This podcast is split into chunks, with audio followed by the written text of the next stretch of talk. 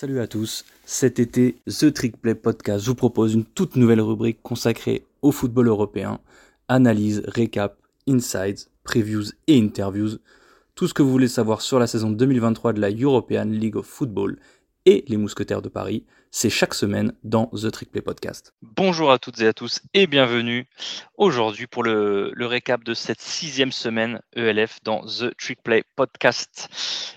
Et avec moi, comme d'habitude, toujours là, toujours au poste, toujours présent, toujours fidèle, Guillaume. Salut Guillaume. Salut Kevin, salut à tous. Euh, semaine beaucoup plus intéressante euh, à ce à quoi on s'attendait. Il y a eu des, des, grosses surprises, des matchs qu'on attendait serrés qui ont final ont fini en blowout, des matchs qu'on s'attendait blowout qui ont fini serrés. Euh, c'est... On est resté un peu devant nos écrans ce week-end game, c'était vachement intéressant. Ouais, c'est clair, on a, eu des, on a eu des belles surprises et comme on disait un peu en off, ça fait du bien d'avoir euh, d'avoir des matchs plus serrés et un nombre de matchs plus serrés euh, conséquents. Et sur ces dernières semaines, on avait euh, en général un ou deux matchs euh, qui étaient un peu tendus, un peu serrés, le reste c'était des, des, gros scores. Là, ça, ça step up un peu de partout, c'est sympa. Ouais. Et alors du coup, on va commencer forcément par la première grosse nouvelle qui a un peu secoué la, la, la European League of Football, même si on s'y attendait un peu, c'est la, c'est la, fin de la saison des, Leipzig King, des Leipzig pardon, King, euh, qui, bah, pour problème financier, hein, ça faisait deux semaines qu'on en parlait. Euh, des repreneurs éventuels étaient encore en discussion, mais finalement, ils ont préféré arrêter la saison pour euh, remettre tout ça dans l'ordre et potentiellement avoir une, équipe l'année prochaine. Donc, ils ont perdu sur tapis vert pour le match de ce week-end qui était prévu. Donc, victoire 35-0 pardon de, des Prague Lions. Donc, la première victoire théoriquement de la, de la franchise tchèque, même si je pense qu'ils auraient préféré euh, avoir cette première victoire historique sur le terrain. Euh, il a été annoncé aussi que le match contre Cologne, contre les Centurions qui était prévu ce week-end à venir, euh, était aussi pour le moment forfait, mais on attend une décision de savoir si ce sera un forfait à 35-0, un forfait tapis vert jusqu'à la fin de la saison, ou est-ce que ce sera un forfait général comme on a un peu plus l'habitude en, France, on va dire, où en gros tous les matchs qui étaient prévus de cette équipe ne comptent pas, donc toutes les équipes auront un voire deux matchs en moins et ne compteront pas dans les averages, dans les calculs de points pour les, pour les playoffs par exemple. Euh, en sachant que euh, il y a quand même des choses qu'il va falloir qu'on prenne en compte. C'est aussi, on en avait parlé, je crois, la semaine dernière, parce qu'il y a des joueurs qui s'étaient mis free agent avant même l'annonce. Euh, là, il faut se dire que tous les joueurs de Leipzig sont free agent. Et dans ces joueurs free agent, bah, il y a notamment leurs trois gros imports américains. Euh, on va penser bien sûr à, à Burrell, le, le, DB qui crie Turner, qui a déjà plusieurs touchdowns dans son actif, même un touchdown en offense, on a vu la semaine dernière. Euh, McShane, le running back, qui est, qui est, un top 5 running back cette saison. Mais surtout, euh, Guillaume, le AJ Wentland, le, le, leading tackler de la, de la LAF. Ouais, exactement, exactement. Donc, on va voir si ça, si, si ça bouge dans les, dans les prochaines, euh, prochains jours, prochaines semaines. Ça m'étonnerait que ce mec-là reste euh, free agent, comme tu l'as dit, euh, très longtemps. Mais ça veut dire qu'il va falloir, va falloir côté de l'américain. C'est ça. Donc, donc, à voir comment, comment chaque équipe va un peu gérer ça, gérer son, son nombre d'imports.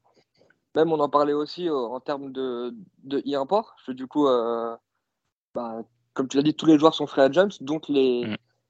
les, les, joueurs nationaux aussi. Donc, euh, à voir comment ça va, comment ça va se goupiller, parce que, parce que bon, même si, même si Leipzig ne faisait pas la saison du siècle, il y a quand même, euh, il y a quand même des choses, euh, quelques, quelque chose intéressantes. Donc, euh, mm.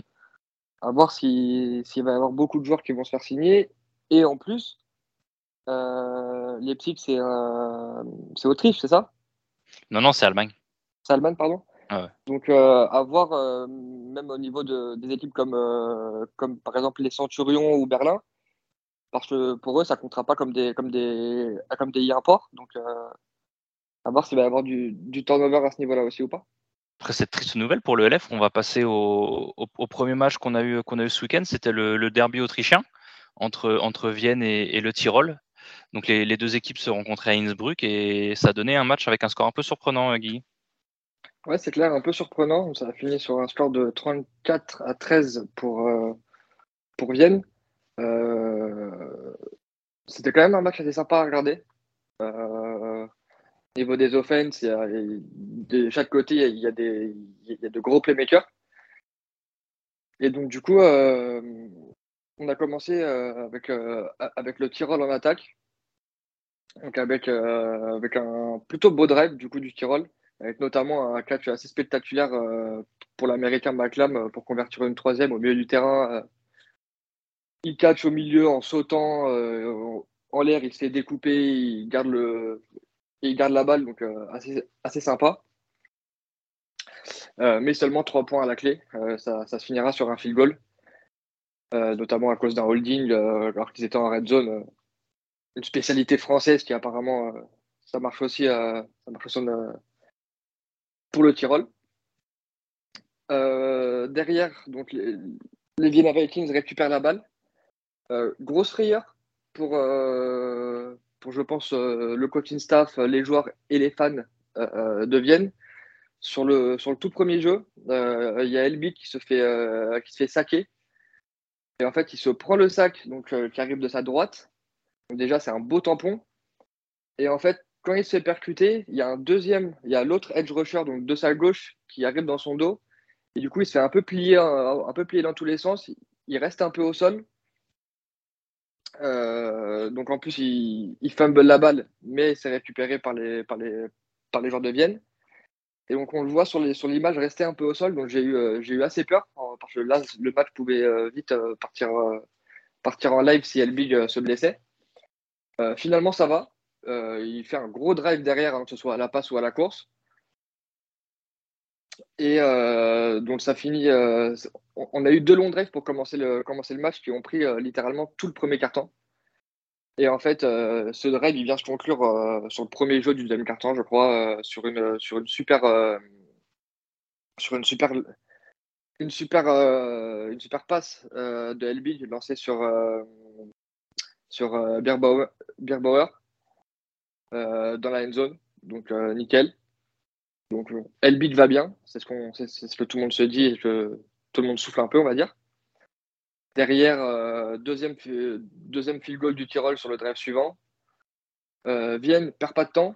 Euh, dès le kick-off, euh, Jordan Boua met les gaz et ça fait 6 points. 7 avec la transfo. Toujours sur ce deuxième carton, c'est notre ami Florian Villan qui va de son TD cette fois, cette fois à la réception. Assez, assez rare pour le noter. Lui qui a toujours son TD, à la course euh, sur chaque match. Là, il l'a eu à la réception. Bon, après, c'est une réception de 1 yard hein, sur une petite swing euh, sur le côté gauche.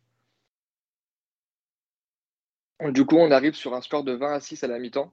Donc, euh, gros avantage pour Vienne.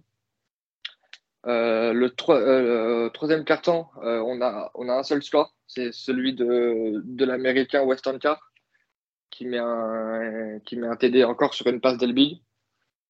Sur le... Donc, du coup, on arrive à 27, si je dis pas de bêtises. 27 à 6.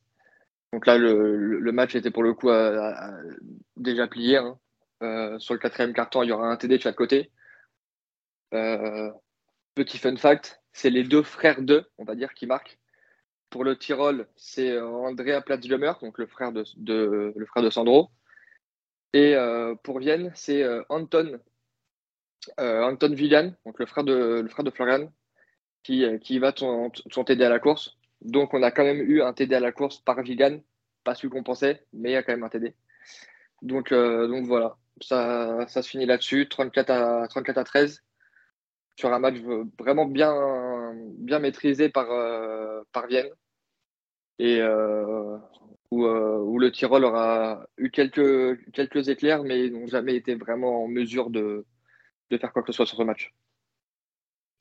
Le, le, Tyrol, j'ai l'impression qu'ils sont un peu en dents de scie. On les a vus il y a trois semaines, du coup, s'incliner euh, contre, contre Stuttgart. Euh, là, ils s'étaient bien repris la semaine dernière. Euh, je ne sais plus contre qui ils jouaient, mais c'était une victoire relativement probante. Et là, ils ont l'air d'être un peu retombés. Ça a l'air, ils ont l'air d'avoir du mal dès qu'il y a un peu de niveau en face. Ils ont l'air de, de balbutier un peu quand même. Ouais, c'est, c'est un peu compliqué pour eux. C'est c'est ça, c'est euh, il y, avait eu le fameux 6-3 euh, contre le Surge. C'est ça. Et, la, semaine dernière où ils remportent leur match 38 euh, à 13 contre, contre Milan. C'est j'ai l'impression en fait que ils sont vraiment vraiment accrochés à leurs imports américains. Hmm. Et que derrière, il y a... c'est compliqué d'avoir une grosse production des... des joueurs locaux, alors que pourtant, ils ont des bons joueurs, tu vois. Hmm. Mais, euh, mais ouais, en fait, c'est, euh, ils sont aussi performants que euh, McLam et, euh, et c'est Strong, leur, leur quarterback, Ouais, pas. Christian, Christian Strong, ouais, le Canadien. Enfin, ils sont vraiment dictés par leur performance, surtout en attaque. Hmm. Si, euh, en- si McLam est bien verrouillé, derrière, c'est très compliqué. euh, c'est très compliqué pour eux. Bah, c'est un peu la même chose parce qu'on va voir que malheureusement il y a, il y a une autre équipe qui est un peu dans ce cas-là et qui a eu des deux trois petits deux trois petits soucis aujourd'hui, enfin aujourd'hui ce week-end pardon, et, et on en parlera un peu après. Mais, mais du coup effectivement ce sera à suivre cette saison. Bah, les Vienna Vikings qui eux par contre continuent de dérouler, ils ont un football qui est très complet. D'ailleurs si je pas de bêtises, tu ce disais, ils ont marqué sur euh, sur kick-off return. Euh, donc euh, voilà ils sont ils ont une équipe qui sont bien en place, ils sont champions en titre c'est pas pour rien. Et, et je pense que effectivement, on en parlait pendant le, le recap du, du quart du, du quart du championnat. C'était plus ou moins les favoris avec le Rhein Fire. C'était les équipes qui semblaient le plus en place en fait. C'était ceux qui faisaient le moins d'erreurs, qui étaient le plus efficaces en attaque. Et comme tu le disais aussi un peu, sûrement là-dessus, c'est que bah, ceux qui sont peut-être le moins dépendants de leurs imports aussi. C'est Mm. ceux qui sont capables d'apporter du danger euh, en dehors des deux Américains de chaque côté du ballon. Donc, euh, donc à voir comment, comment ça évolue. Euh, tu parlais à l'instant effectivement du match de la semaine dernière du, des Riders contre les Milano Siemens. Les, les Milano Siemens qui se, Siemens, pardon, qui ce week-end recevaient euh, le Francfort Galaxy avec sa, sa délégation de joueurs français enfin au complet, puisque les quatre ont joué et très bien joué d'ailleurs. On y viendra un peu à la fin de ce, petit récap. Euh, match qui de toute façon s'est joué par les airs, ce qui a presque 800 total yards cumulés. Il y en a moins de 100 au sol. Donc les deux quarterbacks qui cumulent pour, euh, pour 700 yards à la passe, tous les deux. Euh, Clouley qui finit pour, le, pour Francfort qui finit avec un peu moins de 50, euh, 50% à 27 sur 55, mais quand même 386 yards et 4 touchdowns. Euh, la seule interception qu'il prend, c'est sur un Elmery à juste avant la mi-temps. Donc c'est pas, ça compte statistiquement, mais dans le jeu, ça n'a pas eu tant d'effet que ça. Alors qu'en face, Zaratka, le, le QB américain euh, de Milan, finit à 27 sur 59, 344 yards, 3 TD et 3 interceptions. Euh, en sachant que de chaque côté, chaque QB a eu euh, un receveur qui a fait tout le taf. Côté Galaxy, ça a été Nico Straman, le, le receveur allemand, qui finit avec 9 catchs, 175 yards et 4 TD. Donc littéralement les 4 TD de, de ça a été lui qui les a marqués. Et euh, côté italien, c'est Gene Constant, donc le, le receveur américain, euh, qui continue sa carrière de, de leading receveur en ELF, parce que c'est on y reviendra juste après sur ses stats. C'est absolument hallucinant les stats qu'il a en ELF. Donc sur le match de ce week-end, il finit à 15 catchs, 238 yards et 1 TD. D'ailleurs, le TD, Guillaume, je ne sais pas si tu l'as vu. Tu regarderas le concept. Une, Ouais. euh, une euh, smash Z-burst de toute beauté. Ok. Vraiment, en... c'est, t'as d'un côté, t'as, comment ça s'appelle T'as Straman qui marche sur une smash, donc sur un concept smash avec un corner à l'intérieur qui est magnifiquement lancé. Et t'as les Italiens, genre un quart temps après, ils font la même, sauf que le joueur intérieur, il fait fin de deux spots et il part ensuite entre les deux safety. Il catch sur 59 yards et TD.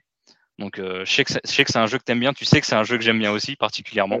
Donc, ça, ça fait toujours plaisir de voir que- qu'il y a ce, ce genre de jeu en ELF.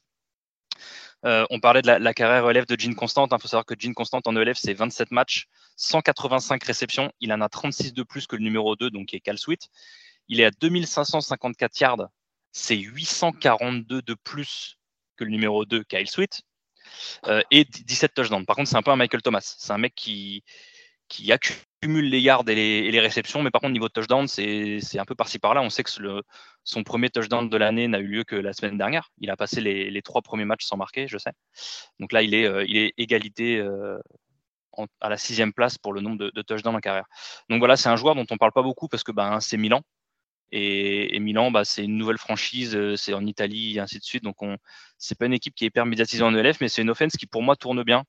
Et bah, là, malheureusement, Zaratka il prend trois interceptions, donc ça, ça pique à la fin et c'est ce qui fait la différence. Euh, malgré tout, la défense italienne est vraiment pas mal. Moi, j'ai bien aimé ce qu'ils ont fait. Ils font un bon match dans l'ensemble, euh, même s'ils ont beaucoup joué de full blitz contre la, la MT du Galaxy. On sait que c'est, c'est beaucoup la stratégie des cordeaux défensifs, bah, notamment contre Paris, et qui paye. Sauf que là, euh, bah, ils prennent les, deux premiers TD de Straman, c'est ça en fait. Le premier, c'est euh, 77 yards, je crois. Il est numéro 3 à droite sur la MT. Il joue une, il joue slant euh, qui, monte un peu. Le safety, il essaye d'undercut. Le QB, Clolly, il la joue magnifiquement. Il lance une poste à la place. Plutôt que de la jouer tendue, il la met de l'OB. Straman, il catch et il marque. Et après, ils font la même en, red zone et ils jouent la quick slant en empty sur le full blitz. Straman, il détruit son corner et puis il va marquer tranquillement. Donc voilà, c'est des, stratégies qu'on voit dans tous les matchs, mais qui payent pour, euh, pour plus d'équipes que certaines. Après, il y a certaines attaques qui arrivent mieux à s'ajuster à ça aussi. Euh, j'ai trouvé que la défense italienne n'était pas si mal. Euh, ils font 11 tackles for loss, c'est ce qui permet aussi de maintenir l'attaque allemande sous les 100 yards, plus 3 sacs enfin dont 3 sacs, donc 8 tackles for loss à la course et 3 sacs à la passe. Et avec un très bon match du, linebacker italien Kevin Kay, K-H-A-Y, je ne sais pas comment le prononcer, je suis désolé. Euh, 9 plaquages, 4 tackles for loss, dont un sac. Donc très bon match de sa part. Euh, pour le match, c'était un peu du coup pour coup. Ça se répondait euh, vraiment pas mal. Il y avait 33 partout. Euh, après que les Italiens aient égalisé à 3 minutes 20 de la fin. J'avoue que j'étais surpris par l'égalisation italienne. Je pensais pas qu'ils. Je suis tombé sur la news pendant, la, pendant la soirée, pendant le match. je m'attendais pas du tout à ce qu'il soit aussi serré à, à 3 minutes de la fin. Euh, ils égalisent donc du coup sur le quatrième field goal du match de leur kicker, les Italiens Matteo Feli. Euh, mais Francfort qui, qui, qui scelle l'avantage, enfin qui scelle le score en prenant l'avantage à, à 1,48 du terme sur le quatrième touchdown du coup de, de Straman. 40 à 33 score final. Euh, bon à prendre pour le Galaxy parce que finalement Milan, disons que c'est une bonne équipe qui monte en pression pour moi, même si euh, ça se ressent, ça se ressent pas forcément dans les résultats. Je pense que c'est une équipe en devenir un peu ce que ce qu'est capable de faire Stuttgart cette année. Stuttgart a été euh, au fond du trou de l'ELF pendant deux ans, et là avec l'apport des unicorns, ils ont été capables de faire quelque chose pas mal. Je pense que Milan c'est quelque chose qui peut devenir comme ça. Et il va falloir faire attention parce que pour moi, ils seront capables de créer la surprise peut-être une ou deux fois cette saison. Il faudra voir quelles équipes se fait prendre au piège. Euh, côté français, euh, donc, comme je l'ai dit, les quatre ont joué. Donc, les trois en défense avec le, le retour enfin de Louis Achintre en linebacker, euh, qui d'ailleurs euh, n'a pas été crédité de l'interception dans le gamebook. C'est euh, Silva Gomez qui l'a statistiquement, mais je vous confirme que c'est bien le numéro 22, Louis Achintre, qui a intercepté. Donc, on va attendre mercredi, jeudi que, que, tout soit corrigé pour que, pour que Louis soit enfin crédité de, de sa première interception de la saison. Euh, ajouté à ça, il a cinq plaquages, dont trois solos. Notre ami Wael Nasri, trois plaquages, deux solos et un sac. Tony Anderson, le safety, 5 plaquages, tous solo. Et de l'autre côté du ballon, côté attaque, Kevin Mwamba, le tight end, une seule réception pour 11 yards. Ça fait plaisir de voir tout le contingent de Francfort, euh, le contingent français de Francfort au complet. Et en plus, il, gagne une bonne victoire à l'extérieur, Guillaume. Ouais, c'est clair. Milan, ça, ça, peut faire des très bons matchs. On l'a encore vu ce week-end. Donc, euh, je pense que les déplacements en terre italienne ne vont pas être faciles pour toutes les équipes. C'est toujours une bonne, euh, un, bon soulagement, cette victoire. On va enchaîner directement sur, euh, sur le match entre les Fehervar Entroners et le, le Berlin Thunder, euh, qui s'est conclu sur un, sur un score fleuve, hein, encore une fois, malheureusement, pour, nos, pour nos amis hongrois qui se déplaçaient à Berlin. Euh, cette fois, on en est à 60 à 6, sachant que les 6 points, encore une fois, euh, ça devient un peu l'habitude pour, le, pour les Hongrois, c'est dans le garbage time. Donc on va faire court hein, parce que bon, il euh, n'y a, pas grand chose à, relever. On peut quand même parler des, des CTD pour le pour le quarterback américain de Berlin, German, qui, euh, qui, continue de mener euh, solidement cette attaque euh, depuis la blessure d'Issom.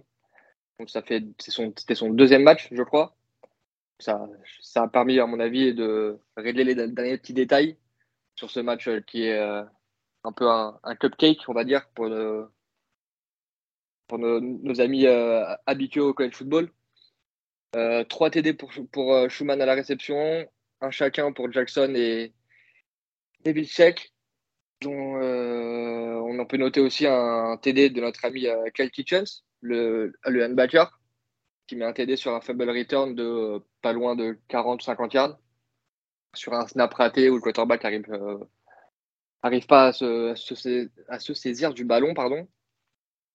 Donc, côté, hongrois, on, va quand même noter le, le big play du, running back Ratoni qui met un télé de 69 yards dans le quatrième quart pour, pour sauver l'honneur, on va dire. Mais euh, la stat que j'ai que j'ai relevée, c'est que sur les 14 drives de nos amis hongrois, 7 de ces drives se sont conclus par un gain de 0 yard ou moins. C'est-à-dire qu'en fait, sur la moitié de leur drive, ils ont, ils ont soit pas avancé, soit reculé. Et cette stat, elle est encore plus criante sur les 7 premiers drives du match.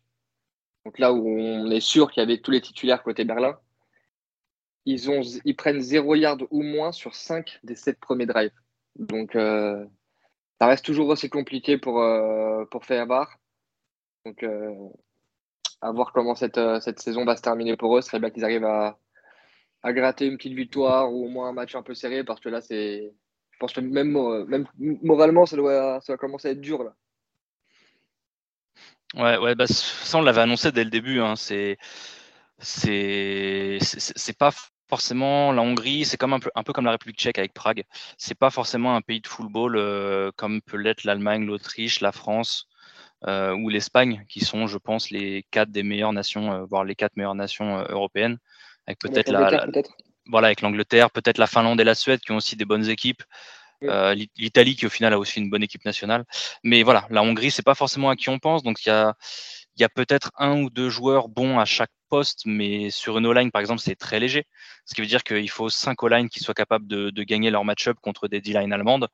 Euh, vous vous doutez forcément que, que ça peut pas être le cas. Quoi.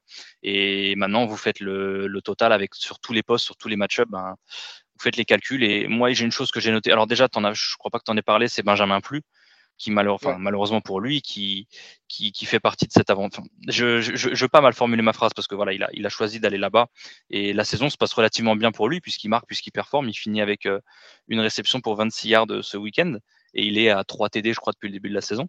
Mais voilà, on se doute que pour lui aussi, c'est compliqué. Euh, moi, ce que j'ai noté, c'est qu'on en avait parlé, et c'était justement à la blessure de Issom. La semaine, je crois que c'était l'enregistrement après la blessure de Issom et avant la signature de Yarman. Mm. On disait que ce qui allait freiner Berlin, c'était l'offense. Sauf que là, depuis, Yarman, depuis est arrivé, euh, c'est une autre bête. C'est vraiment une autre bestiole, Berlin. Euh, Yarman, en deux matchs, il est à 69% de passes complétées, euh, 11 TD, 0 interception. Donc dites-vous bien qu'il a plus, il a autant de TD que Preston Air, le QB des Hamburg Sea Devils. Euh, il en a plus que celui de Francfort, par exemple. Enfin bon, qui, a que trois matchs, mais il en a plus que, il en a un de moins, pardon, que Christopher Elbig, le QB de Vienne. Euh, c'est vraiment pas mal. Et puis, bah, j'ai l'impression qu'il a trouvé, euh, ils ont trouvé la recette avec Jackson et Vilcek. Là même, tu te dis, bah, on va couvrir Jackson et Vilcek. Ils ont, ils ont Schumann, leur tight end, qui met 3 TD. Donc c'est pas mal. Et tu te dis, euh, cette offense qui commence à cliquer avec la défense qui a l'air d'être un sacré monstre aussi, euh, ça peut devenir, c'est une équipe qu'on avait, qu'on avait, on avait mis quoi, tiers 2 ou tiers 3 à cause de leur, de leur attaque. Mm. Mais là, finalement, quand on va refaire nos tiers, je pense que si l'attaque continue de produire comme ça, ben, y a, on va être obligé de les mettre au-dessus parce que bah, il va falloir compter sur eux si jamais ils sont capables de produire de deux côtés du ballon. Alors, je suis d'accord avec ça. Maintenant, je pense qu'il faut quand même tempérer un poil Sachant que les deux équipes qu'ils ont rencontrées, c'est Leipzig, qui était, euh, qui était déjà. Ah, c'était le, dernier match de Leipzig qui joue la semaine dernière, ouais, c'est vrai. Exactement. Et là, c'est nos amis hongrois. Donc, c'est pas, je pense pas que ce soit non plus euh, extrêmement représentatif. La hmm. semaine prochaine, ça se déplace à Prague, donc ça devrait aller encore une fois. Ouais. Mais euh, je suis en train de chercher leur vrai pro. Voilà. Bah, tu vois, on en reparle pour l'enregistrement euh, post-22 juillet, quand ils vont se déplacer à Vienne. Ah oui. par contre, euh, c'est deux salles, deux ambiances. T'enchaînes trois matchs avec trois des, quatre pires équipes du championnat et tu dois aller à Vienne. Euh, c'est, va falloir préparer ta semaine. Hein. Euh, ouais, bah, à suivre. À suivre. Du coup, Berlin qui va pouvoir continuer sa petite saison en, engranger des victoires. et après, il y a d'autres équipes. Une autre équipe surprenante, une autre nouvelle franchise qui a du mal depuis le début de l'année, mais qui a créé la surprise de ce week-end. C'est nos amis transalpins, nos, amis suisses, les Helvetic Guards, qui, l'ont emporté à domicile contre Barcelone. Un excellent match de leur part. On en avait parlé la semaine dernière du fait qu'il y avait quelques renforts qui arrivaient. Euh, ils ont changé de quarterback, ils se sont débarrassés de, Jordan Barlow et ils ont signé le, le américain Skylar Noble. Euh, et ils ont signé aussi donc Lucas Velluire, qui était le, un DB des Black Panthers d'Autonon-les-Bains et qui, a signé chez eux en tant que receveur et qui d'ailleurs a starté et a joué tout le match. à l'opposé de, Anton Jalai, le, receveur suédois. Donc c'est quelque chose à noter pour, euh, pour lui. Alors après, je pense que ça veut dire beaucoup aussi de l'état de, la franchise euh, suisse, du fait que tu signes un DB, tu le fais starter en enfin tu le mets en receveur et ça devient ton starter. Et c'est pas du tout un, point noir sur le cavalier ou quoi. Hein. C'est pas du tout ça, mais je pense que voilà, ça veut, ça veut dire quand même pas mal de choses aussi. Euh, c'est aussi le premier match qu'on a vu qui est allé en prolongation cette saison. Euh, et qui est même allé en deux prolongations, dans une saison où, comme tu le disais en intro, euh, où on voit, euh, bah, un peu comme le match dont on vient de parler avant, des matchs qui se finissent à 60 à 6, des, gros blow-out entre, entre équipes en place et, nouvelles franchises. Là, quand on voit comment avait commencé la saison de Barcelone, notamment le premier match de l'année où ils avaient vraiment dominé les Guards, bah là, c'est étonnant de voir ce, résultat, ce résultat final. Euh, en sachant qu'en plus, alors c'est tout s'accumule et c'est pour ça que c'est encore plus incroyable pour moi. Euh, les Guards s'étaient fait shutout sur leurs deux derniers matchs. Et si je dis pas de bêtises, je vais essayer de retrouver les scores. Je crois qu'ils prennent 51-0 la semaine dernière. Et si je dis pas de bêtises, ils prennent 32 la semaine d'avant. 51-0 contre le Fire et 32 contre euh, Milan. Et, 32 contre Milan, c'est ça. Avant ça, ils avaient, ouais, ils avaient perdu 39-10 à domicile contre les Ravens ils avaient pris que 22 à 7 contre le Tyrol. Et donc, ils avaient perdu en week 1 à domicile, à, euh, pardon, à Barcelone, 29 à 17. Et là, donc, ils s'imposent 22 à 19 en deux prolongations. Alors, on va passer un peu plus de temps parce qu'en fait, c'est un match qui a très clairement été un peu fou. Euh, c'est littéralement le seul match que j'ai regardé en entier de cette semaine. Euh, alors, statistiquement, ça n'a pas été, ça n'a pas été folichon. Euh, chose dont on parle beaucoup depuis le début concernant les guards, euh, Silas Nasita, au four et au moulin en offense.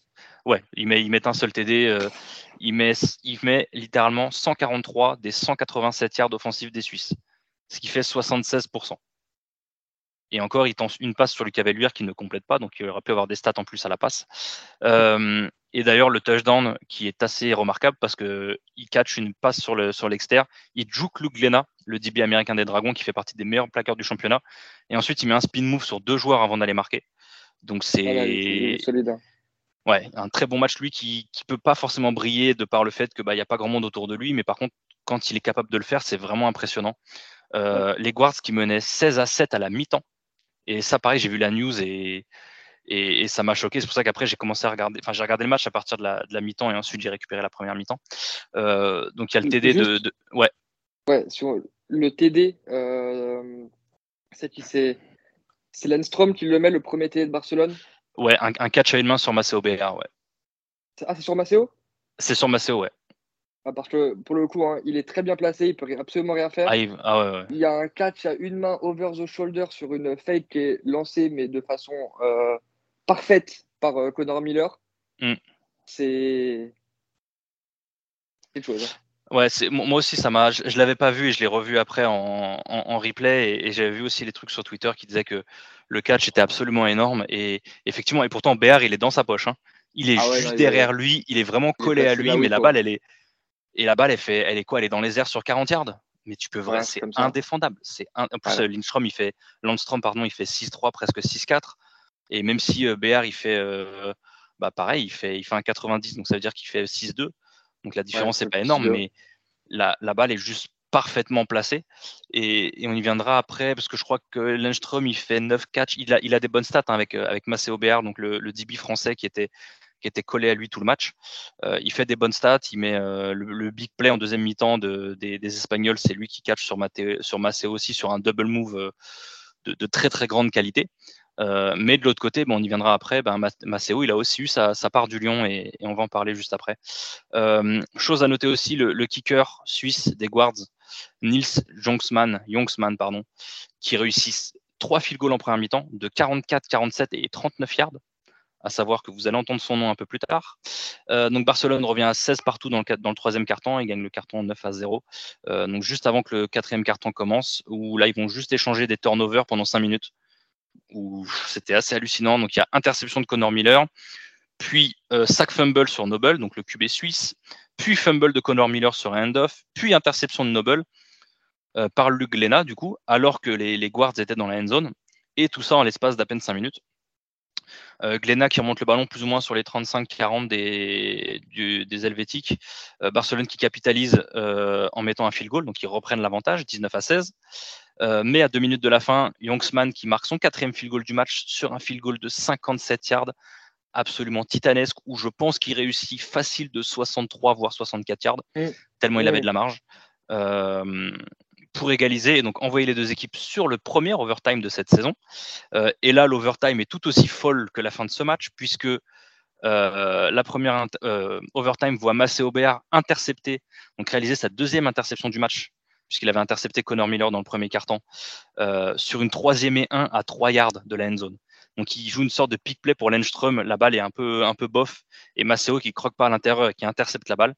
Il remonte la balle sur 102 yards pour le touchdown pour le walk-off touchdown, puisque si vous marquez en défense pendant une prolongation, bah, vous avez gagné. Et en fait, le touchdown a été annulé pour un blind side block pendant le retour. un blind side block sur un. Hein. Ah oui, non, alors par contre, ça, il n'y a rien à dire. Mais par contre, le blind side block sur un O-line qui est à 8 yards de ton returner, ah, c'est d'une. Et je crois que je l'avais dit euh, en privé, je crois que tu étais dans la conversation, où j'ai dit je suis les Suisses, s'ils perdent ce match, je cut le mec qui a fait le blind side block. Ah oui, rien à foutre. Même si c'est le changement de mec, c'est pas le mec qui vient de signer la semaine dernière, mais tu te rends compte que tu peux gagner ce match et potentiellement tu le perds parce que tu as un blind side block inutile. Donc bon, bref. Donc Maceo qui fait un, qui, justement qui rend l'appareil à Lenström qui, a pris des coups mais qui a été aussi capable de, le, de les donner face à potentiellement, euh, je pense, le meilleur receveur européen avec Anthony Mangou de cette saison.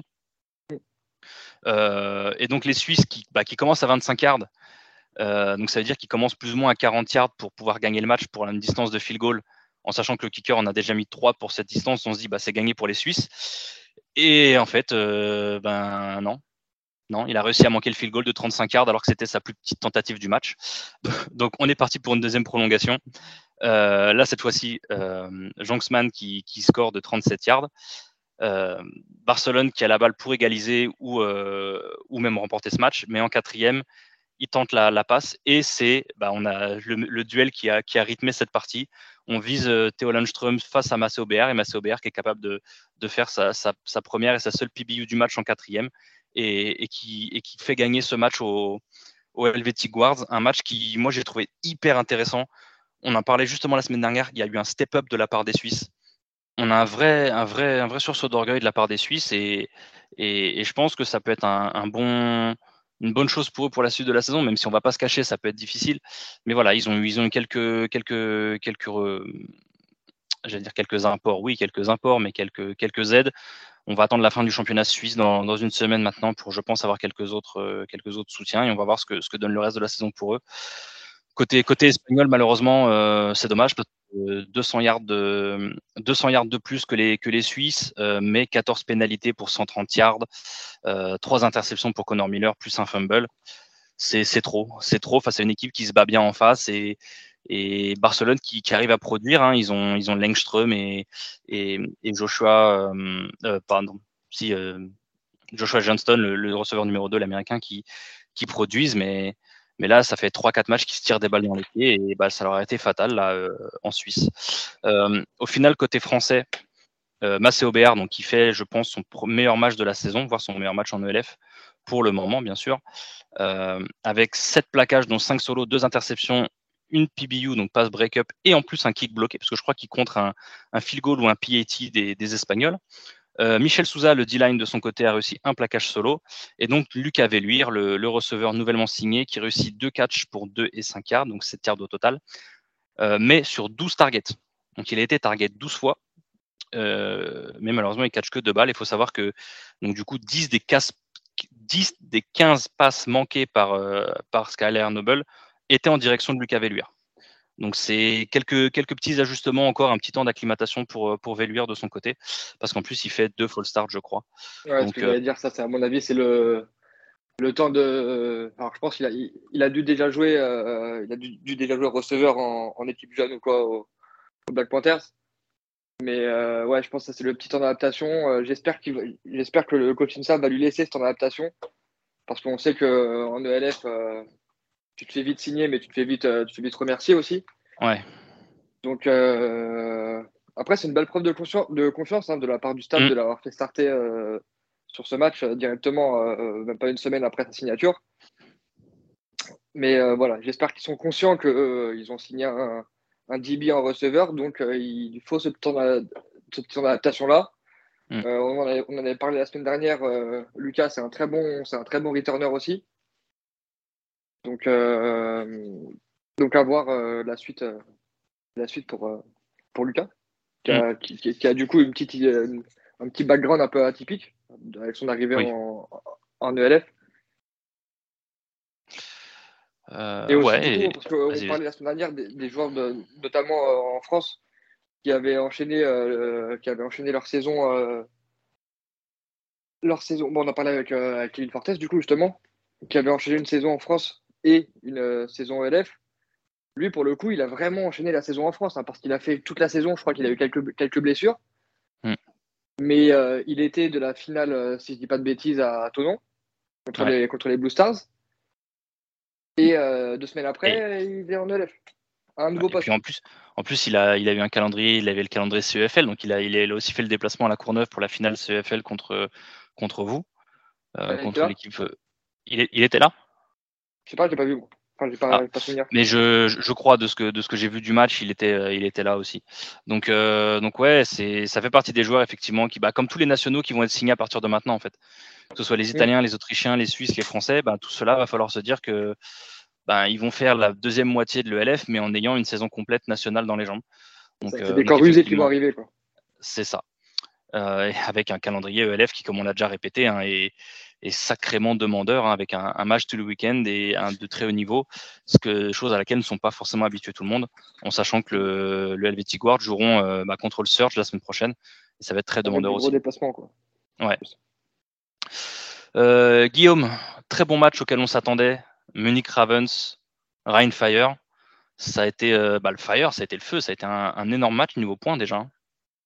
Ouais, ouais, hein, bah, après, on, commence un peu un peu à être habitué avec, euh, avec nos amis du Fire. Donc ça s'est terminé sur un score de, de 25 à 39 pour le Fire. Alors peut-être, vu les, les récentes, enfin même pas les récentes, depuis le début de la saison, vu les scores que met le Fire contre littéralement toutes les équipes, euh, moi je m'attendais un peu plus. Donc j'étais agréablement surpris par, euh, par nos amis de Munich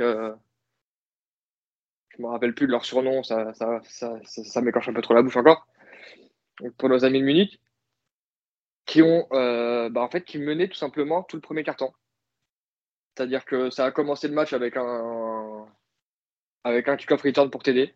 Donc au moins comme ça, ils ont, ils ont donné le tour d'entrée de jeu.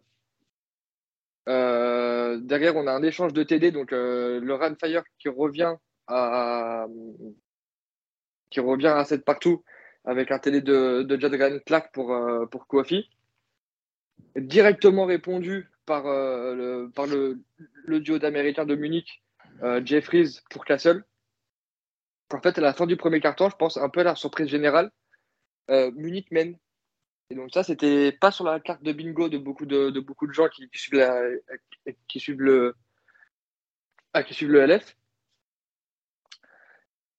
Donc à la suite de ça, deuxième carton euh, qui est plus à l'avantage euh, du Fire qui se remet en, route avec euh, deux TD de Clark pour, pour Anthony Mangou puis pour Schlesinger.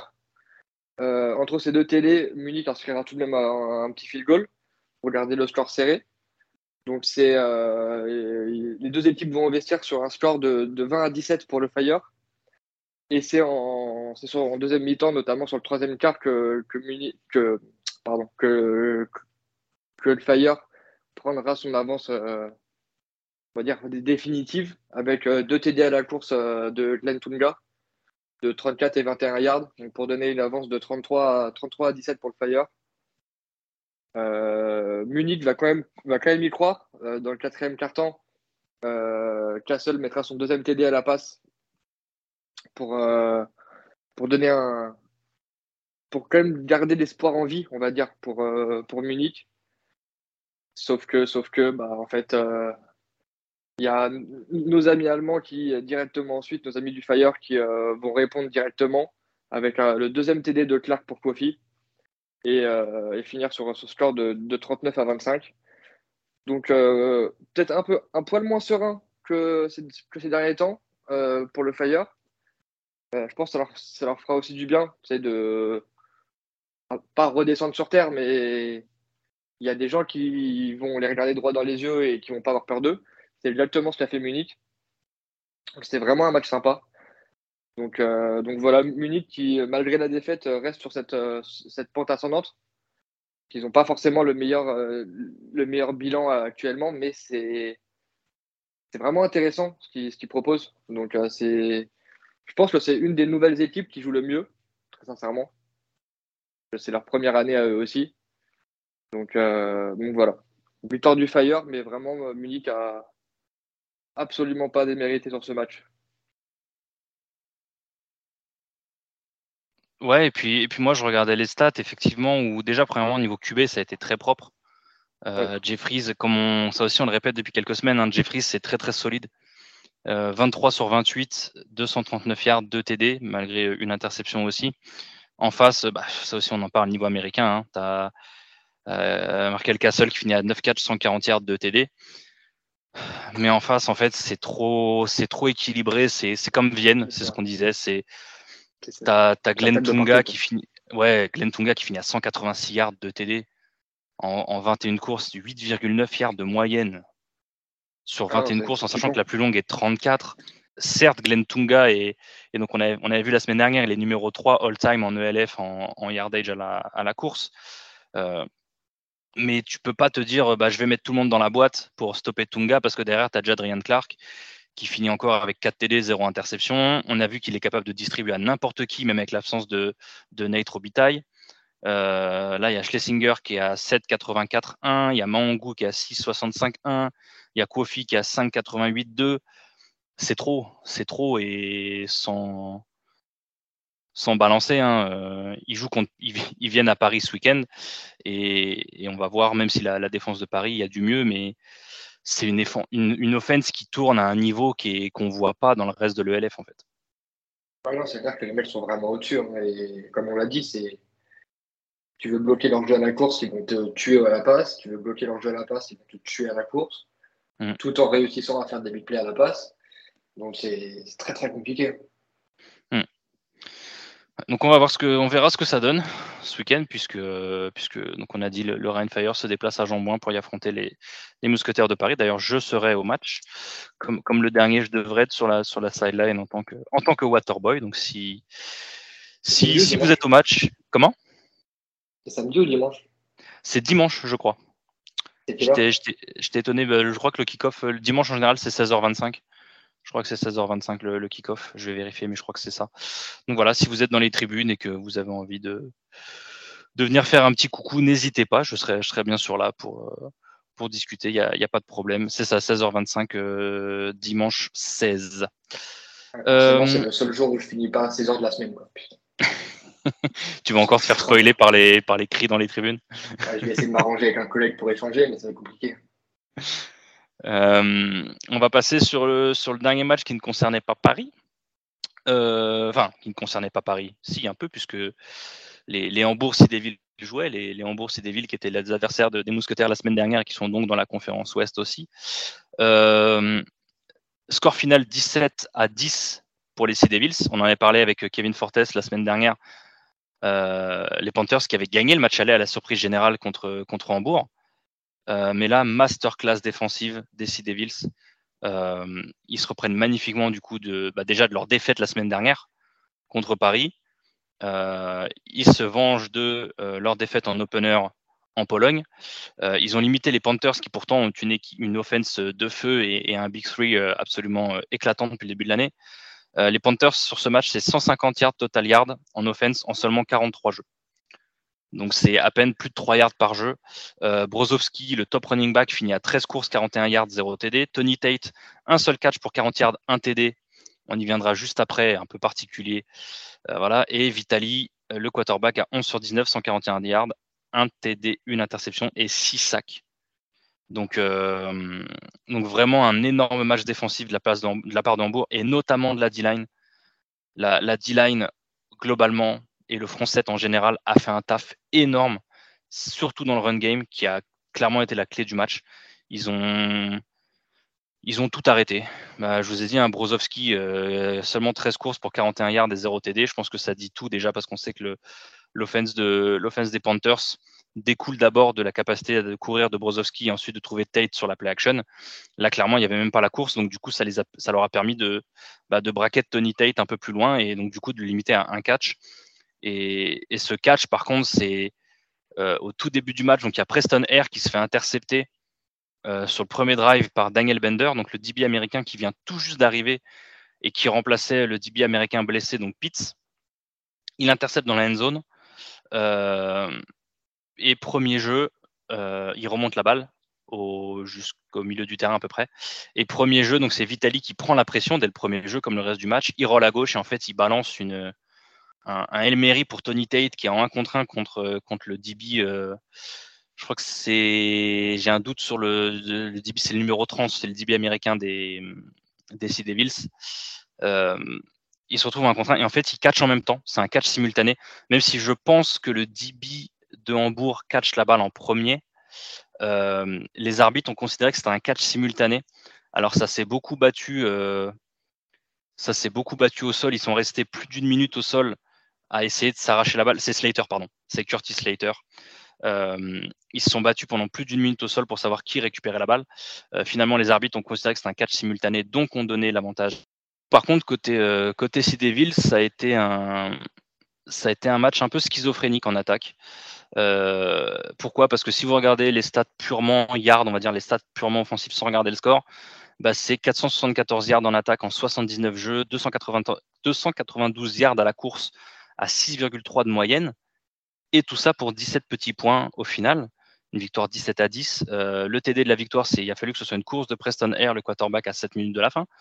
Donc c'est tout vraiment un match hyper particulier, un match où ça a joué, il y a eu du jeu, il y a eu du beau jeu, mais qui s'est fini à 17-10, un match très, très compliqué. Preston Air qui prend, euh, deux interceptions justement par le, nouveau corner des, des Panthers, Daniel Bender, euh, qui finit avec, fait un bon match, hein, qui finit à 10 plaquages, dont 3 solos, deux interceptions du coup, un tackle for loss et une PBU. J'ai l'impression que les DB américains en ce moment, ils, interceptent beaucoup. Euh, quand ils en interceptent une, ils en, ils en interceptent deux. C'était, le cas souvent des, quarterbacks qui jouent contre Zach Edwards depuis le début de l'année notamment. Euh, et côté français, puisqu'on avait Kevin Fortes du côté des Hambourg Sea Devils, euh, il a fait un énorme match la semaine dernière à Paris et là il était un peu plus discret puisqu'il a, pour l'instant, on va dire, du, gamebook qu'on a pour l'instant. Et même moi, hein, j'avoue que sur le match, en regardant le match, parce que c'est, le match que j'ai le plus vu aussi, euh, on l'a très très peu vu. Je pense que ça a beaucoup joué à son opposé. Souvent, on voit le jeu qui est, sur la sideline opposée, où je pense que c'est aussi parce qu'il était en train de braquer Tony Tate. Je pense vraiment qu'il a passé son match à faire ça et il faudra regarder un peu plus en détail, mais je pense qu'il faisait partie un peu de ce, game plan pour, défendre sur Tate. Donc, bah, quand ça jouait pas sur, sur Tate, bah, forcément, on le voyait pas et il finit le match avec un seul, un seul plaquage solo. Donc, euh, ça fait partie, je pense, de ces performances de, de Kevin Fortes où, où ça se voit pas forcément dans les stats, mais je pense que son apport a été autre. Et, je pense qu'une défense qui est capable de limiter un Brozovski à 41 yards et un Tony Tate à un seul catch, je pense que c'est une grosse performance de la part de tout le monde. Euh, si je dis pas de bêtises, leur défense, ils sont à ils sont à, à 6 sacs et 3 tackles for loss donc euh, sur la course. Donc c'est vraiment pas mal ce qu'a fait la, défense de Hambourg et clairement ils les ont gardés dans le match le temps que l'offense euh, déroule mais trouve le trou pour marquer quoi. Je pense que quand tu quand tu bloques Tony Tate à un catch pour 40 yards, euh, parce de mémoire, et je pense pas qu'il est. Enfin, je me rappelle pas d'avoir vu avoir énormément de targets non plus. Euh, bah, tu as des mecs qui vont sortir un peu du, du box score. Je pense que ce qui, est arrivé à, à Kevin ce week-end. Alors qu'en fait, leur importance sur le terrain, elle est, elle est monstrueuse parce que enfin, Tate, en général, il est plus proche des 100, 150 yards par match que des 50. Donc, euh, le bloquer à seulement 40 yards et un seul catch, forcément, tu as, des, euh, des performances qui vont pas se voir sur le, sur le gamebook. Mm. Mais quand tu regardes les tapes, tu comprends en fait. Ouais. Et du coup, je suis allé chercher, il a que 4 targets, donc 3 targets en dehors de son, de son premier. Il lui donne une course, il perd 2 yards où ils jouent leur, ils jouent leur sweep, mais tu as, un dead end qui est laissé. il le laisse un touch parce qu'il se doute enfin, il pense qu'avec la vitesse de Tate, il va prendre l'edge. Et le D-line, il rentre comme une balle, il le détruit. Et sinon, les seules balles où il touche la, enfin, les seules fois où il touche la balle, c'est en dans Turner, sinon. Donc, euh, Tony Tate finit, à, finit en comptant euh, course, réception et return, il est à moins de 10 touches dans le match. Donc c'est c'est vraiment une énorme performance défensive de la part de Hambourg. Euh, bah si si tu n'as rien à ajouter, Guillaume, sur, sur ce match-là ou sur les autres matchs, on peut, on peut passer au, match de Paris, la réception de Stuttgart. Euh, je, te l'ai dit en off, je t'ai dit, j'ai pas envie qu'on passe beaucoup de temps là-dessus parce que je crois que c'est le match de l'année qui m'a le plus frustré. Donc victoire 14 à 6 pour le Surge qui continue sa, saison invaincue. Euh, un match où j'ai trouvé que la défense a vraiment step up. Euh, parce qu'on a vu que l'attaque du Surge avec leur nouveau quarterback était capable de, même sans Maurice Boringer, qui était capable de faire quelque chose. Mais là, euh, j'ai trouvé que la défense a fait un vrai taf. Et malheureusement, l'attaque qui finit avec seulement 6 petits points alors que, ça aurait pu gagner. C'est exactement ce qu'on raconte, ce qu'on raconte depuis, depuis le début de saison. C'est c'est ce truc où quand on arrive dans les 30 derniers yards, 25 derniers yards, et ben c'est là où on commence à faire toutes nos erreurs. C'est mm. et je pense que ce match-là, c'est un des plus gros exemples de ça. Euh, Zach Edward qui finit avec quoi Deux ou trois inters? Trois. Trois. Les trois, elles sont dans les 30 derniers yards. Mm. Euh, on va en parler parce qu'il faut en parler, mais cette dernière action. Ouais. Cette dernière action où euh, on n'a plus de temps mort, il reste une dizaine de secondes, je crois, comme ça. Après un, après un catch sur, sur jeune, après une, belle passe en plus, hein. Une très belle passe qui finit à, où le, joueur est down à deux yards. que je trouve ça, c'est une passe pour, pour Kyle Sweet où il est down à 3 yards de la end zone. Et en fait, euh, au lieu de spiker, et en plus, il prend la première là-dessus, je crois. Ah oui, c'est une première, hein, donc il peut spiker. une hein. première. Donc, au lieu de spiker et d'avoir euh, un, voire deux shots pour, euh, pour tenter dans la end zone, bah, en fait, il, essaie, il tente le, le QB sniff surprise. Sauf que c'est autant une surprise pour la défense que pour sa O-line, qui du coup bah, se relève sans vraiment jouer le jeu. Euh, on en parlait pendant le match, euh, c'est euh, Wesley Elias le centre à ce moment-là. Ouais, c'est ça. alors, Wesley, on, le connaît très bien. c'est un sacré vicelard, mais dans le bon sens du terme. S'il y a un QB d'appeler, il va pas se faire enfoncer comme il s'est fait enfoncer là. Ça, je peux vous l'assurer. peu importe que tu mettes un D-line américain, allemand ou je ne sais quelle nationalité, s'il doit aller lui choper les, les, bijoux de famille, on va dire, il va aller choper les bijoux de famille avec un, grand sourire. Donc c'est impossible qu'il se, fasse, euh, se fasse reculer comme il s'est fait reculer là. Je pense que tout le monde s'attendait à un spike et du coup, bah, ils n'ont pas trop joué l'action la O-line. Et du coup, bah, Zach Edwards se fait, euh, se fait bloquer sur les 1 yard. Et comme il n'y avait plus de temps mort, bah, le, fin du match là-dessus. C'est frustrant. C'est frustrant. Après, j'ai envie de te dire que le match, il ne doit pas se jouer là en fait. Si on est plus propre, euh, si, on est, si, on, est plus propre, et en plus, c'est un truc tout con, mais si on a plus confiance en notre, euh, en notre kicking game, mm. en fait, euh, quand tu es Zach Edwards, tu n'as pas besoin de forcer dès que tu arrives dans les, dans les 30 derniers yards, parce que tu sais que 3 points, c'est mieux le 0, sauf qu'en fait, là, tu sais très, c'est très compliqué d'avoir une assurance sur le kicking game cette, cette saison. Et c'est ce qui peut aussi faire la diff, je pense, euh, dans, dans certaines prises de décision pour Edwards. Mm. Euh, je parle pas de la dernière parce que ça, ça là, ça n'a rien à voir. Euh, le field goal était totalement exclu de la discussion dans le sens où il fallait le TD et la transfert à deux points juste oui, pour en prolongation. Mm. Mais après, c'est ce qu'on a avec Zach Edwards. Hein. À un moment, euh, on... tout le monde s'est un, peu, un peu touché sur Magic Zach, Magic Zach. Bah ouais, tu as, des actions, notamment cette passe sur, euh, sur Rémi Berthelin, j'ai en tête à la fin du match. Oh, elle est phénoménale. Il n'y a pas beaucoup de QB en ELF qui te la sortent, celle-là, tu vois. Mm. Et bah, quand tu as Magic Zach, bah, tu as Magic Zach, hein, et tu l'as aussi, tu l'as pour des passes comme ça, mais tu l'as aussi dans, ce, dans cette espèce de, de hero ball, on va dire, tu vois. Bah, tu vois, j'ai vraiment l'impression que j'ai avec lui, c'est Jamie Winston sur sa dernière année au Bucks. Ouais, moi j'avais Spencer Rattler euh, ouais. en, CFB. Où bah, tu, vois, sais que tu peux, tu peux avoir des passes où tu vas te tirer les, tu vas te tirer les cheveux en disant mais comment c'est humainement possible? Et l'action d'après, bah, tu vas avoir mais comment, il, comment ça peut être le même quarterback qui vient de faire ces deux actions-là, tu vois? Hum. Donc du coup, vous avez une comparaison que vous soyez euh, plus, en, plus fan de CFB ou de NFL, donc comme ça, on fait pour tout le monde. Mais tu vois, on en parlait, c'est ça, c'est sur les, la, deuxième interception qu'il prend, on en avait parlé, euh, toi et moi, en off, et en plus, c'est un sujet dont on avait parlé dans ce podcast, les DB qui tournent la tête. Tu vois, je te disais qu'il n'y a pas un DB côté, euh, côté mousquetaire qui, qui, sait tourner la tête et ça leur coûte cher depuis le début de l'année. Là, littéralement, le DB qui est sur, euh, je crois que la balle est pour Kyle Sweet, euh, c'est juste avant la mi-temps, parce que c'est avant le drive où ils, où ils, égalisent, où ils même prennent l'avantage même. Le DB tourne la tête quand il voit Kyle Sweet réagir. Alors par contre, la chance monumentale, la balle lui arrive dans le plexus. donc là, il y a... Le truc, c'est que Kyle Sweet, il peut même pas, parce que je pense qu'il allait essayer de l'attraper à travers le DB et potentiellement avoir une interférence de passe. Parce que le DB, si le DB se retourne pas et que lui fait, fait l'effort, ça, ça, aurait été une passe interférence à un yard. Mais là, le DB se fait l'effort de retourner. Et en fait, c'est bête mais oui, tu perds ton, tu perds ton gars de vue, mais en fait, tu regardes la balle, ce qui veut dire que tu as le droit au contact avec le joueur. Dans les règles, et surtout, tu peux intercepter. Et, et autant tu, me connais, et quand on a ça, nous, à l'entraînement, ou que c'est vu en match ou quoi que ce soit, où le mec, il se fait battre, il se retourne au dernier moment et la balle lui tombe dans les mains, ça t'énerve. Mais en soi, lui, il tourne la tête, donc tu peux rien dire. Parce que toi, de ton côté, tu as des DB qui ne le font pas. Et tu te dis, et pourtant, avec la qualité des DB qu'on a, tu dis que tu as des DB qui tournent la tête, allez, une fois sur deux, bah, le nombre d'interceptions que tu peux avoir en plus, ou même pas d'interceptions, mais de jeux sur le ballon, en fait, même une PBU.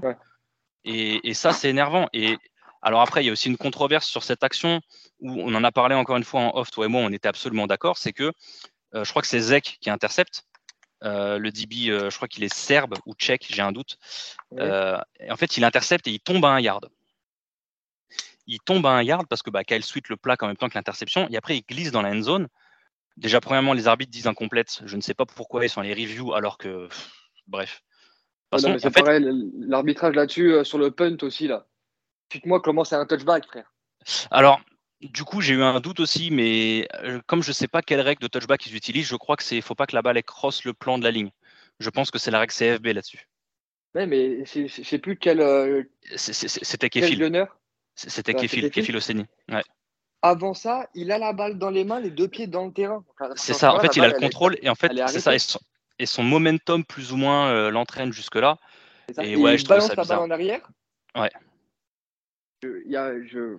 ouais.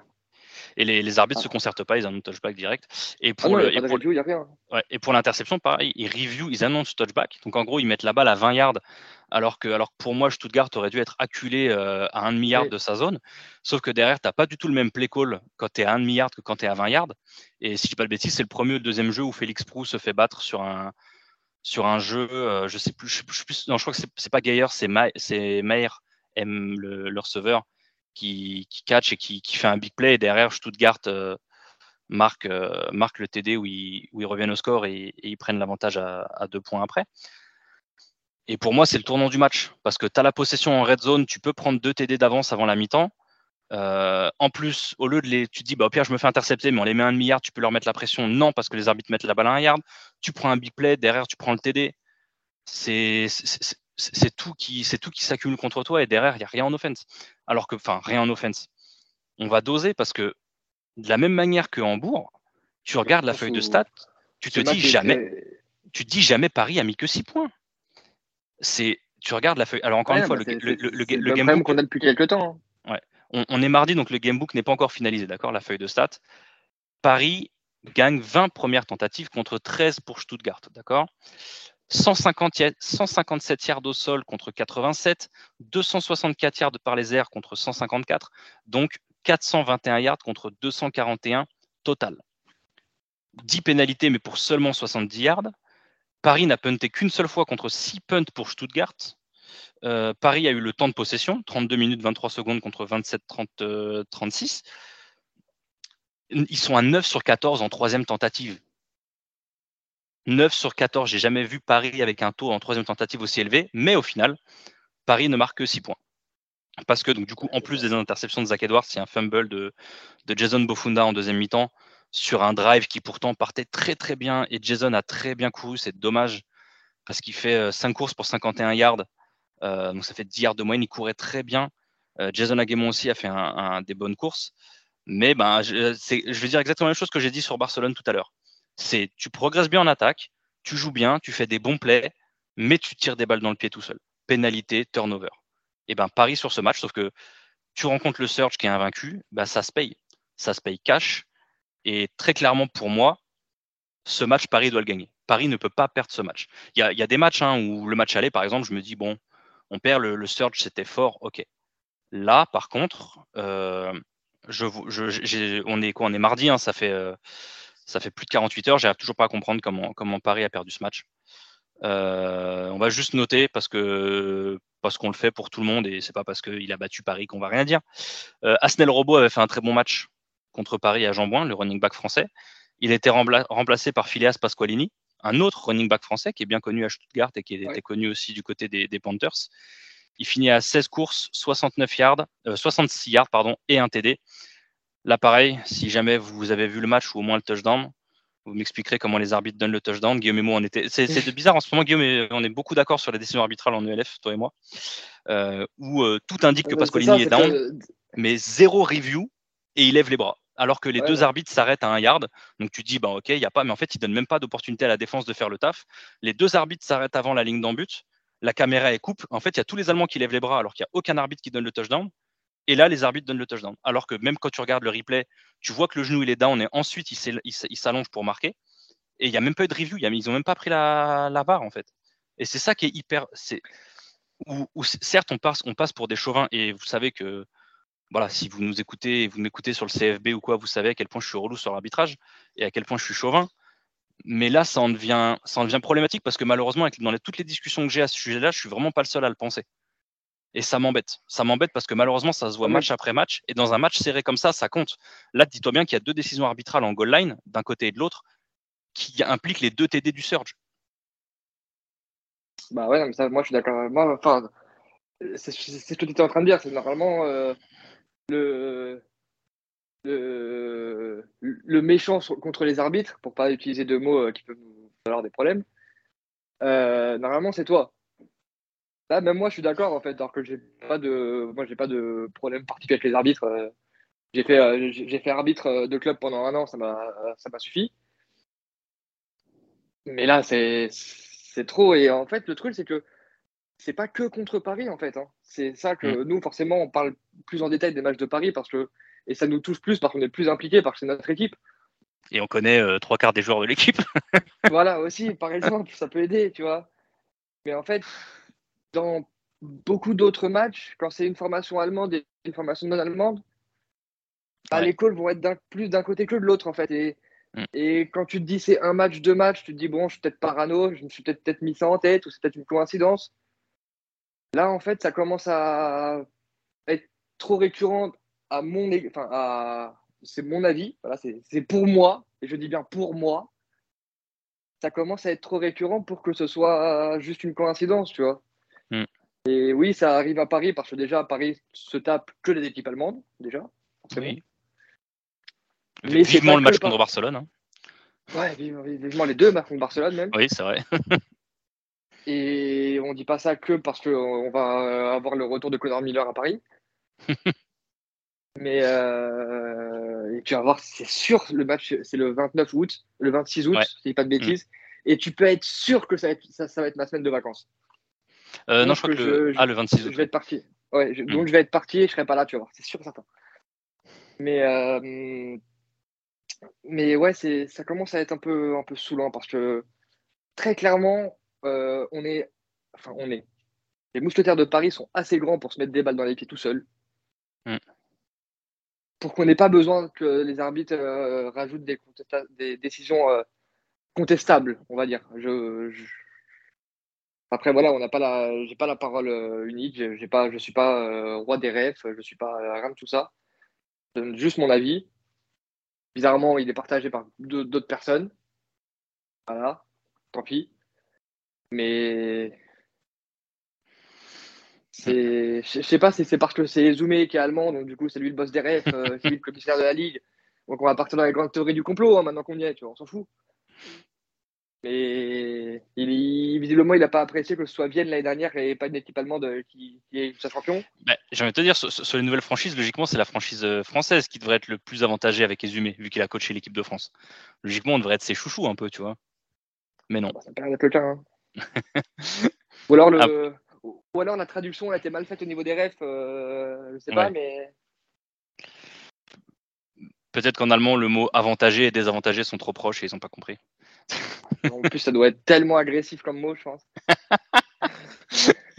Après, je, voulais qu'on parle de la défense de Paris un peu parce que ça fait deux matchs, donc depuis le match contre Hambourg la semaine dernière, enfin la semaine d'avant, je trouve qu'il y, a un vrai progrès. Là, alors ils n'ont pas réussi à saquer, à saquer le, le, nouveau QB de Stuttgart, Van Reich, mais en vrai, il finit à 17 sur 24 pour seulement 154 yards.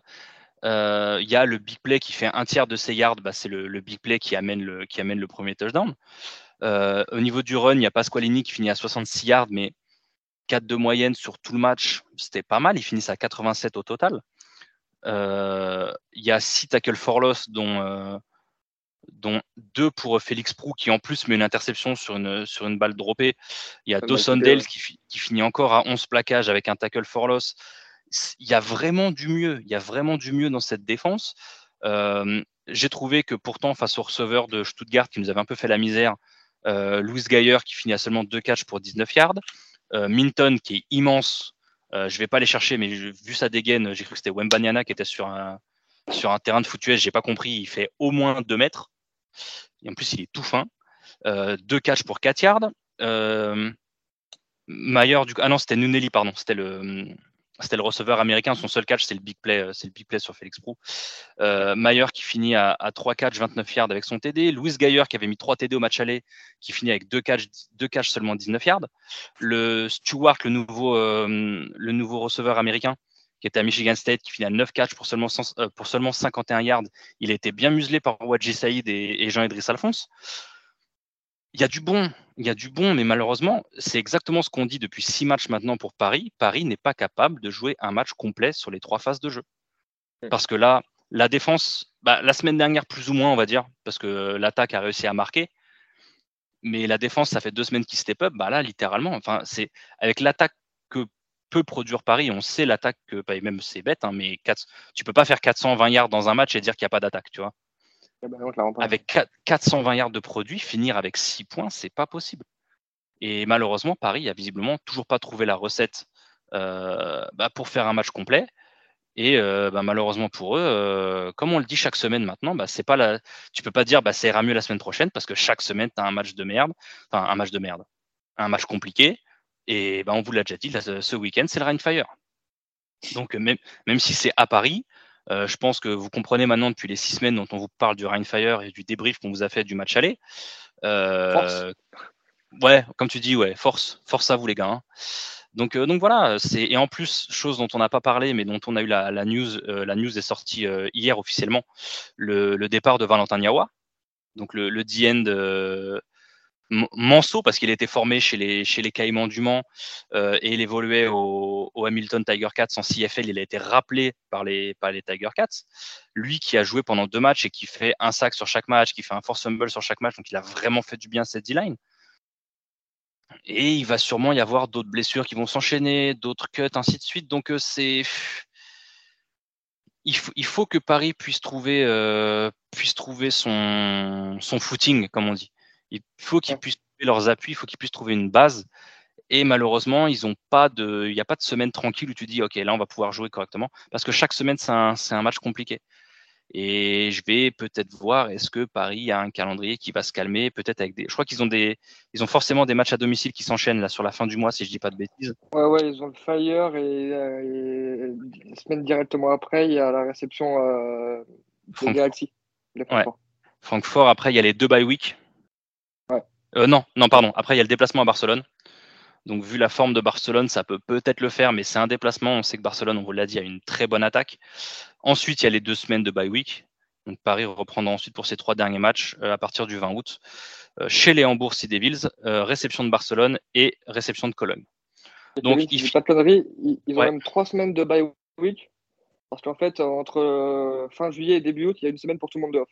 C'est ça, parce que c'est ce que je suis en train de compter. Il n'y a rien entre le 29 juillet et le 20 août, c'est ça. Ouais, il, joue le 29 juillet et le match suivant, c'est euh, le 26 août. Ah non, le 20 août, pardon. C'est le 20 août, ouais, c'est ça. Euh, déplacement à Hambourg. Hum. Et c'est pour ça que je trouve ça dommage la manière dont ils ont organisé les bye week de Paris. parce que parce qu'ils auraient pu avoir euh, une saison. Alors après, on ne sait pas. Est-ce que c'est par rapport aux disponibilités des stades pour les adversaires ainsi de suite Je me doute que le calendrier est compliqué. Il y a des équipes qui jouent dans deux stades différents, par exemple, cette année. Donc bon, je me doute que c'est compliqué de faire un calendrier en plus avec un nombre d'équipes euh, à la base impair. Euh, je me doute que c'est pas forcément facile, mais tu as des équipes qui ont des bails bah, un peu classiques, donc tu vas te taper, je sais pas, sur les, c'est quoi, c'est 12 matchs dans l'année? Sur les 12 matchs que tu as, tu vas faire bah, potentiellement 4-4-4, tu vois? Avec euh, bah, même avec potentiellement trois coupures. Donc tu peux même faire 3-3-3 par exemple. 3. Ouais, c'est ça. Et avec deux bye week à cause de tes matchs et une bye week pour tout le monde. Donc tu peux, tu peux avoir un calendrier cool. Là, Paris joue 9 matchs sans bye week, 3 semaines sans rien, et ils enchaînent après 3, 3 matchs. C'est. Je vais pas dire que c'est merdique comme calendrier, mais c'est pas ouf quoi. Alors on, a, on a des joueurs comme Wadji Saïd, hein, quand on avait parlé avec lui la première semaine, qui nous disaient Moi, je préfère. Mais je suis pas sûr que ce soit le cas de tout l'effectif quand on sait comment les matchs s'enchaînent et, les demandes physiques que c'est. C'est clair que c'est exigeant. Hein. C'est mm. exigeant et ça ne met pas dans les meilleures conditions. Là, en plus, euh, le stretch euh, de fin là, euh, mm. ailleurs, Francfort, se met la nuque. Hein. Mm. Donc du coup, on, voilà, on espère que.